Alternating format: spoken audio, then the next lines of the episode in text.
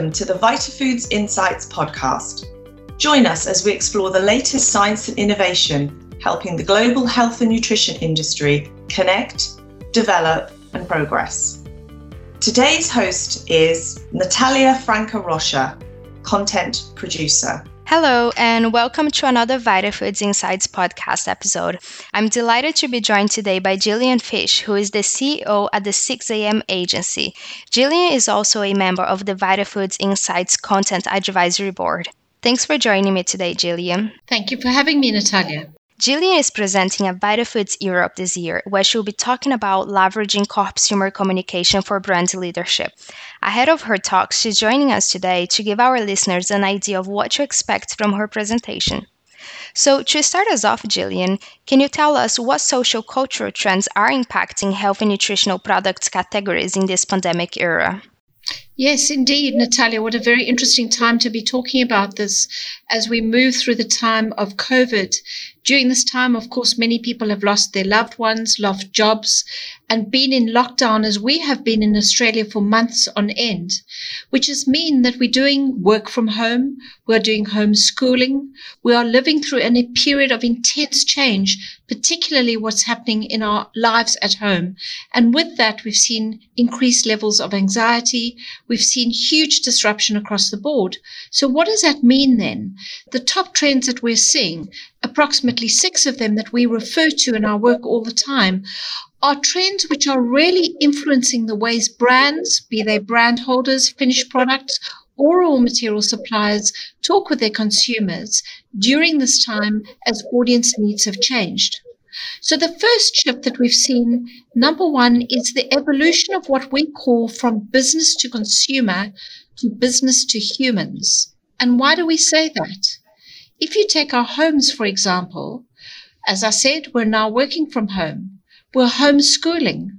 We're doing so much more in our home, and the lines have been blurred between what we're doing at home and at work. And therefore, we need to see the consumer as a holistic person, not as a consumer, not as a member of a sports club, but as a whole human who has a personal life, a professional life, a family life, and all of those responsibilities.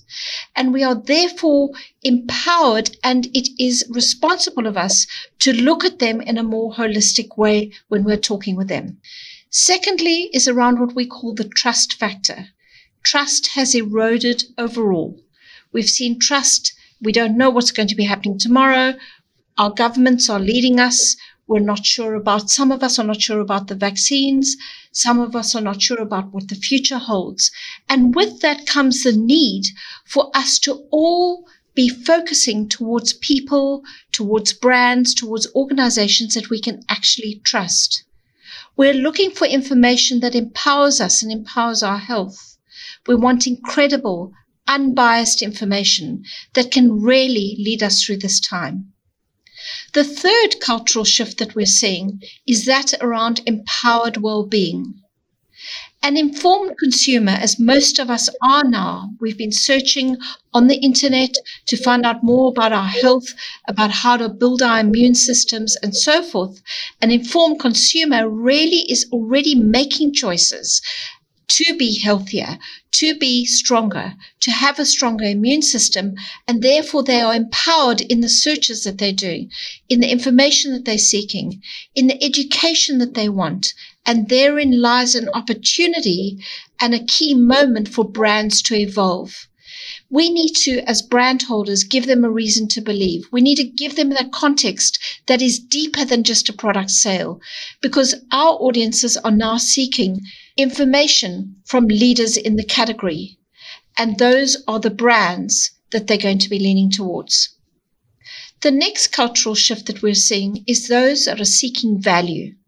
Value that comes not only from the products and the ingredients that we use, the efficacy, the convenience, the affordability, and importantly, the accessibility, but also the education which empowers us.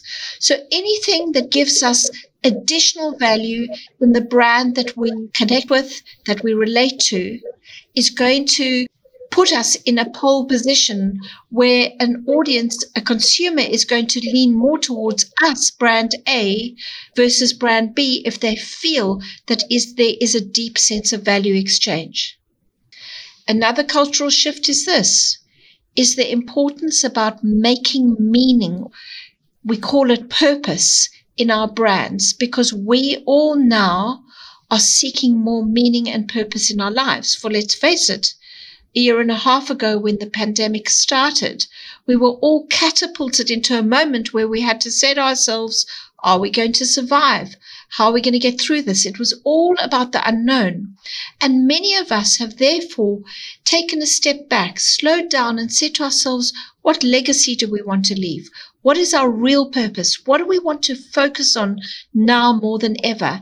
And what that means is, is that as brand holders, what we need to be doing is acknowledging that, being aware that audiences, consumers are looking for more than just product sales. They're looking for an engagement which gives them meaning. And last but not least, of one of the key trends that we're seeing is we're living obviously in an age of uncertainty. We're thrown into snap lockdown, certainly in Australia and around the world, as infections rise and so forth. We are needing to be in supermarkets for a far shorter time. We are pressurized at home because we've got homeschooling, as we've said, we've got work from home and so forth. And therefore, what that means in an age of uncertainty, it means we want shorter, sharper, more convenient experiences rather than long term investments. We, for example, don't know when we're going to be going on holiday. Yes, we're coming out of lockdown apparently October 18, but what will happen then? So, in this age of uncertainty, what as brand holders we need to do is we need to make sure when we're communicating with our audiences that we keep that in view a shorter term approach to things. Obviously, from a health and well being, we want to build long term immunity. But certainly, when we're looking at foods and experiences, it is that age of uncertainty which is making those shorter, sharper experiences. But they all must be supported by trust, be authentic, and be transparent. So I think that that really summarizes the top trends that are influencing our audience behavior. This is so interesting. Thanks for sharing, Gillian. But tell me, how are these trends influencing marketing and communications strategies for raw material and finished goods brands? Well, I think the number one point that we need to keep in view is this evolution from business to consumer to business to human. We need to know as marketers on brand holders or raw material suppliers that we need to deal with and we need to understand better the state of health, of well being of a whole human. So, for example, if we used to be targeting sports people, those sports people now with energy supplements, for example, or natural anti inflammatories for joint health, right? In the past, we used to focus of them on them as runners. Now we need to understand them as a whole human. They are at home, they are living with their families in close quarters. As I said, I repeat it again, likely have their children if they're in lockdown. They're ex- spending extended time at home. Their exercise is likely different. We've just seen with the Tokyo Olympics that we couldn't even have spectators. So, what has happened to the way they are running? The duration of their run. so we shouldn't only from a natural anti-inflammatory perspective, if we are looking at a supplement, for example, or an energy product, consider them only as a sports person. We need to consider them as a father or mother, as a sister, as a guardian, and so forth, and take the change in their lifestyle, be they doing shorter runs, less marathons because there are limitations as to how far we can go from our homes, for example, as we have now in Australia. All of those things need to be taken into account and we need to re engineer our marketing. Now, that is a short term focus, so we need to keep our finger on the pulse as how things are evolving. The second thing is we need to make sure that the way we interact with audiences is different. We are spending at least 50% of our time online. So, if traditionally we were in magazines and taking ads in magazines, it is unlikely that people are going out to buy those, particularly if they are living in a lockdown situation. We need to make sure that our digital ecosystem is absolutely 100% waterproof. We need to make sure that our digital ecosystems are 100% solid so that when our audiences are coming in to find out more information about an ingredient or about a product, when they are landing on our page, we satisfy them, remember, with they want to be empowered with the right information. We need to make sure that we show up in the channels that they are playing in at the right time, in the right way. And importantly, through all of this, we must make sure that we are positioning the brand in a leadership perspective, be it an ingredient or be it the brand overarching. That we always show that we have quality, that we've got trust, and that we are giving them content that they regularly consume whilst they're quarantining or whatever they're doing. And herein comes the topic of the evolution of what we call traditionally thought leadership that has now evolved into what we call in our agency Corpsumer communications, which we'll talk about a little bit in depth later. Yes, Corpsumer communications is actually the topic of your presentation for Vitafoods Europe 2021. So now dive into a little bit more into this topic. Can you explain to us what is Corpsumer communication strategy and how has it been influenced by thought leadership? Great question and something that we are very, very passionate about in our agency. Thought leadership in itself has often been considered the domain of business to business communications, of organizations at a higher corporate level. But the reality is, is that thought leadership is an opportunity for all types of organizations, including communications to business to consumer. And what are the hallmarks of those? The hallmarks of those is that we come in with our communication from the humor way is to be delivered with the stature and the intent to build trust and leadership, just like we have dealt with it when we have been doing business to business communications. So, what it does from a consumer perspective is it extends from strategic differentiation using a proof point that demonstrates a differentiator, but for consumers, not only talking to business to business stakeholders.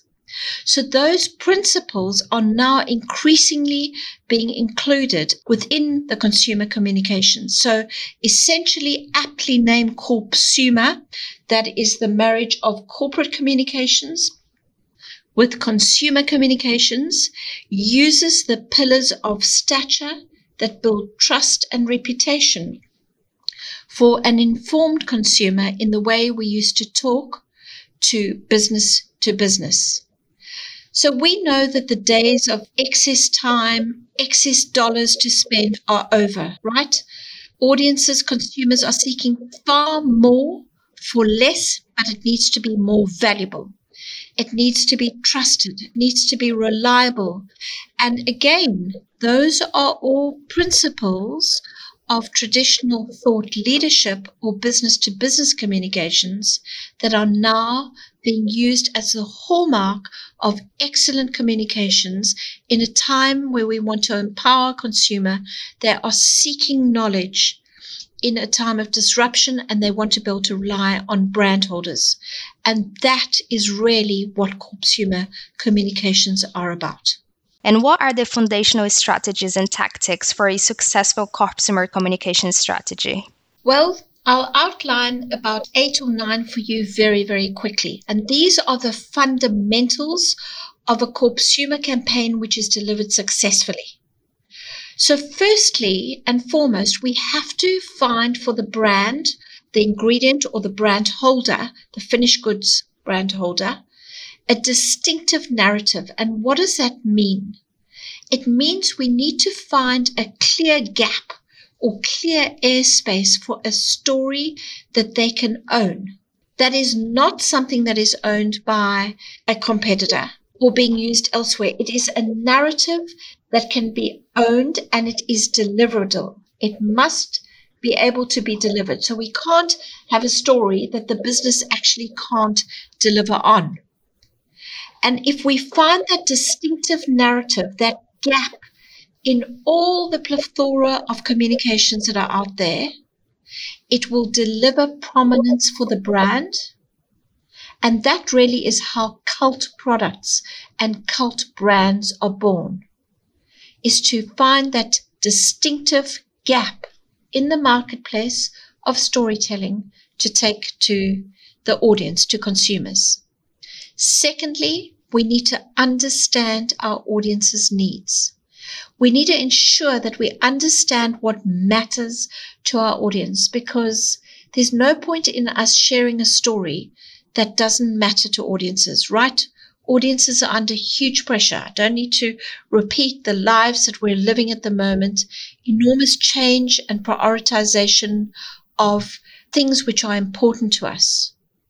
So once we understand that need, we then need to come up with a communication set that is relevant, it's appropriate, and it delivers a value exchange. Because remember, what we want to do is we want to help in our industry empower people to achieve optimal health.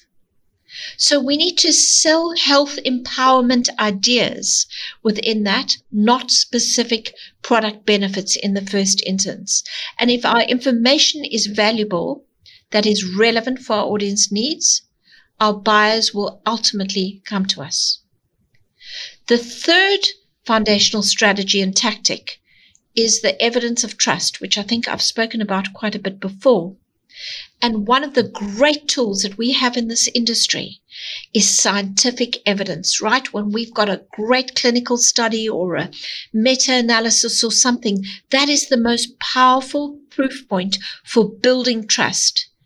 But remember that trust needs to be layered into all aspects of the brand, right from what we do internally within our own businesses as brand holders. We need to have trust within our businesses, within our employees, and all of our suppliers and stakeholders. And it needs to then evolve to trust within the manufacturing process and across the entire supply chain. And I always say, you know, trust is built over many, many years but it can be destroyed in minutes. So we must guard it as our most precious asset. But if we can build trust in Corpsumer communications, we will have our audiences for a long time, quality and engaging, and so our businesses will grow. Then another tactic, tactic number four, is addressing a specific need. And what do we need for that? We want to focus in Corpsumer communications be single minded. Remember, we want to dis- develop that distinctive narrative. We want to go for an opportunity where there's clear airspace. And in addressing a specific need, if the product or ingredient is proven to support sleep, for example, we need to focus on that narrative and repeat it over and over again in multiple different ways with the same key messaging across many channels until it becomes automatically associated with the perception of the brand. So, for example, if there is a product that has got andrographis in it and it is immune supporting and it has been built over years and years and years of being a product or an ingredient that supports immune health, don't go and change that. Stick with that stick with the story and stick with one specific need or two specific needs to be single minded and really ensure that you have a leadership position within the Corpsumer communications program. Number five is earn the respect of key opinion leaders, and I cannot stress this enough. One of our secret weapons with all of the work that we do in our Corpsumer communications for our clients is to make sure that we develop quality, long term relationships on behalf of our clients with powerful, highly respected key opinion leaders across the industry. So, for example, if we are working with an ingredient that is related to heart health, we make sure that we've got relationships with two or three of the very best integrative cardiologists that there are to work with. and a pharmacist. If we are working in fertility, so for example, if an ingredient or a brand or a product has got a strong position in fertility, what we do is we develop accordingly with key opinion leaders in that space. And then we leverage that. We get them speaker opportunities, we get content opportunities, and so forth. Number six is driving recognition with multiple stakeholders. Corpsumer communications are mirror exactly what a traditional thought leadership campaign is about. And in a thought leadership campaign, we call it a thought leadership wheel. There are multiple stakeholder touch points that we just keep on connecting with every few months to repeat our story. So the first is start within the organization. Make sure your biggest advocates are within your organization. An employee communications program that knows what the key messages are that we are going to be sharing with our consumers externally. Because after all, remember we are now talking business to humans. They are all mothers, they are fathers, they are consumers, etc. And they can be your biggest mouthpiece. Secondly, is market your consumer distinctive point of view so that it has an all pervasive narrative with external stakeholders. And who are those? Investors, local area government, the media. The media have an insatiable appetite now for quality information that is going to empower their audiences about how to stay healthy, how to help support mental well being, sleep strategies, and so forth. Of course, also go out to the local organizations, be it in our industry, Complementary Medicines Australia or Consumer Health Products Australia. Make sure that you organize opportunities with the local medical education organizations. For each of those, drive recognition of your story, and from that comes multiple opportunities. Then, absolutely critically, and this is dear to my heart, we practice this in our own agency from ground zero. We need to show 100% transparency at all times. So we know that trust is built on transparency, and we've spoken about trust being the backbone of Corpsumer communications as it is with thought leadership. If we look in our industry, we know that traceability is absolutely fundamental, and all brands, raw material suppliers, etc., are trying their best. It's a very difficult job to trace from soil to capsule, for example, or soil to bottle. So whatever we do, we have to ensure that we have got 100% transparency throughout the supply chain. And remember, if we don't know something, say so. Openly admit it with sincerity. Because in this day and age, in any communication, how we talk to our teams or our suppliers or the media, 100% authenticity, honesty, and transparency are inextricably linked. Finally, importantly, we need to commit to making a difference. Brands that lead with purpose that is relevant to their audience, be they raw material suppliers or finished good brand holders, are destined to build stronger relationships with their audiences than those who focus solely on the bottom line. We must all, as humans in business and personal life, focus on helping others make life better be it through committing to the UN sustainability goals or against modern slavery, etc. So, those then, just to recap, the foundational strategies and tactics for successful Corpsumer communications are develop that distinctive, unique narrative, understand your audience needs, have evidence for trust. Scientific evidence is a great tool that we have in this industry to work with address a specific need, and importantly, earn the respect of key opinion leaders, drive recognition with multiple stakeholders, show 100% authenticity and transparency, and then, of course, commit to making a difference, which we need to do as human beings, as we need to do as businesses and brand holders. Thanks for that, Gillian. Now, with our audience in mind, can you share with us a little bit more if that is one trend to take note of that influences all others? Which is that and why? Natalia, that is a great question. I get asked that often. And my view is this is if we start with understanding how our audience has evolved from being described as business to consumer to business to human, understanding what they are going through as human beings, not just how they are when they purchase our product, how they relate in their homes, how their lives have changed, their fears, their hopes, their vision for the future.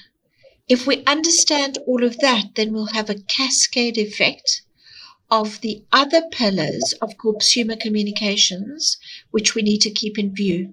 So, to answer your question, I believe that it's number one the evolution from business to consumer to business to human and our understanding of our audience's evolution is the fundamental change that we need to keep in view. And what tools exactly do brands need to get started with a Corpsumer communication approach? I think that number one is working hard to find that distinctive point of view. And how do we do that? We do social listening. We listen to our audiences. We listen to what our customers are saying. We look at where the science is. We look at the development of new products. And once we research all of that and we couple it with the trends, then we'll be able to find that clear airspace, as we call it. Secondly, get to grips with your audience. Don't just go in and say they're going to be interested in X, Y, and Z when in fact they are so poles apart. As soon as we get to understand what matters to our audiences at a deeper level, we'll be able to be more successful with that, with the work that we do. Importantly, we also need to understand how to gather that information and what channels to use. We have to have a good understanding, and I'll use an example. Believe it or not, TikTok is taking off big time in the health and well-being industry. If you had asked us 12 months ago if we thought it was a serious channel to look at, we would have said to you, likely not. You know, it's just flippant and so forth. So it's about understanding all of the platforms and channels that our audiences play in and meeting them in those with relevant information. Now, I'm sure our listeners would be very interested to also know what is ESOV and why does it matter. Can you share more of that with us? Yes, I can do, and thank you for asking that question. ESOV, or Essential Share of Voice, as we call it, is absolutely fundamental to commercial success in business. Any business. It doesn't matter if we're in cars or in travel or in our great industry, which is health and well-being, nutraceuticals, nutrition, supplements, and so forth. And in our agency, we are, I can actually say, obsessed with making sure that we deliver a genuine commercial impact from our work. So communication is not just about getting share of voice, which is a traditional marketing term, but it is that essential and extra share of voice that gives any work that we do that extra push to be successful for the client. So it needs to cut through what we call the hyper connected multi channel noise that consumers navigate today. I'm sure all of our audiences, myself included, know that we look at hundreds and hundreds of pieces of content. We wake up in the morning, we might look at Instagram, we read the newspaper, we look at LinkedIn, we're looking at emails, etc. Right? So it literally is an overflow and a hyper connected experience that we have. So what we've got to do, that essential or extra share of voice, is about stimulating a person to act or feel something that makes them feel they've got an affinity with your brand. And when they've got the affinity, then what they will do is you will ultimately find if it's delivered through the right channels, you'll start to deliver and feel that extra share of voice, and you'll start to feel the communications and the Corpsumer communications really start to snowball and accelerate. And what measurement metrics can we use to access return of investments? I think that this is actually one of the most critical questions because when a brand holder, be it a raw material supplier or a finished goods brand holder, invests, they've got to be able to see that return on investment. And the only way to do that is to have a benchmark of measurement metrics. So obviously, it stands to reason you've got to start to see an increase in awareness. It's important in Corpsumer communications to make sure that the measurement metrics are in place so that the brand holder, be they finished goods or raw material supplier, actually gets a return on investment. It stands to reason that awareness will definitely increase if the job is being done well. But also with Corpsumer communications, we measure it through an increase in reputation, through respect, and through recognition of the brand across multiple channels and stakeholders that we start to see the performance of those campaigns and those communication strategy really delivering results. We also need to measure it through trust, as I said, effective share of voice. Traffic to website is absolutely critical. Impressions when we are looking at it from a social perspective and also when we are looking at it from a media outreach perspective. So, which media are taking up the story, are publishing the story in whichever way we present it to them, and how many impressions do they have? Are they tier one media? Are they tier two media? Lead generation, of course, is important. How are we driving sales? How are we driving engagement? Of course, importantly, is the number of times that a customer comes back to buy a product, so retained customers. Deepening of existing shareholder relationships are absolutely key. And last but not least, a simple one key message retention. If we are, have created that distinctive, unique story and we've got key message around it, how many times do we have to repeat that and do people know and start to remember that that is the proposition of the product and that's what we call key message retention. So those are really the key measurement metrics that we use in order to define if a Corpsumer communications campaign is successful. What I would like to say is it doesn't happen overnight. It needs investment and it needs repetition. Every few months, we repeat the cycle. We pull all the levers of Corpsumer communication program so that we keep on repeating and eventually that message gets through. Thanks for sharing more with us today, Gillian. I'm sure you will unpack many more important insights during your presentation at Vitafoods Europe. For our listeners interested in tuning in for Gillian's talk, her presentation will become available on demand on the 27th of September 2021 at 1 p.m. Central European Summer Time. If you're interested in registering for this and other sessions, please visit vitafoods.eu.com where you can learn more about the event and register for free. The link is also available in the show notes. So once you've registered as a visitor, you'll be able to explore the full program and tune into Gillian's session. Well, Jillian, thank you so much for joining me today. It's been a pleasure having you on the show, and I'm really looking forward to your presentation later this month. Thank you, Natalia, and thank you to your audience too.